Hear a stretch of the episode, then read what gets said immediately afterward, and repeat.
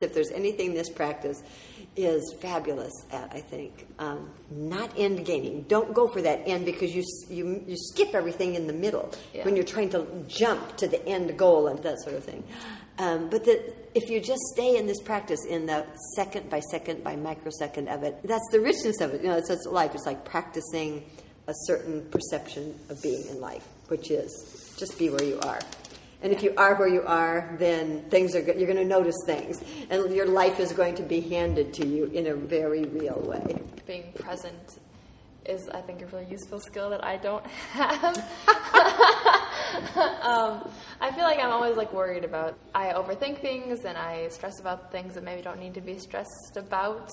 But practice becomes a habit then too, and then it's Totally, yeah. really hard to come back to present me here now. Well, and sometimes too, I think it doesn't work as well to try to not be, not not think about the past, not think about the future, because then you are. It's just about right now.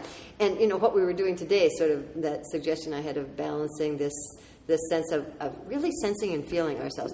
That's the best way to stay right here, right now, on my right foot, feeling the whole kind of soft pad of it and the pressure on just the ball of my left foot and the shaft of my toes. The thing that it does is it keeps me here right now. So then when I choose to just be here now and not have anything that else I'm thinking about, it really works.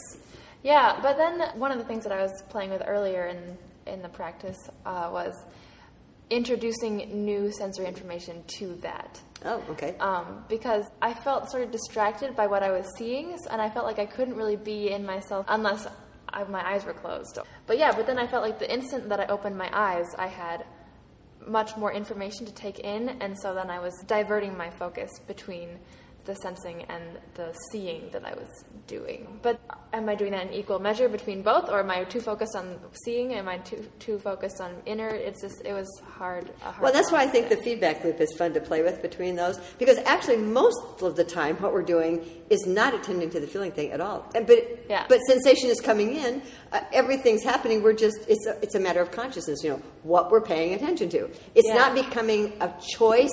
It's like you could say it's like it's just a little habit thing you're doing. But it could become a choice that you then select to do, you know, in a, an intentional way. we have not only patterns of what we attend to, but patterns of ways that we divert our attention between things too. Mm. Then I'm missing, you know, everything else. A and B, visual is such a huge sort of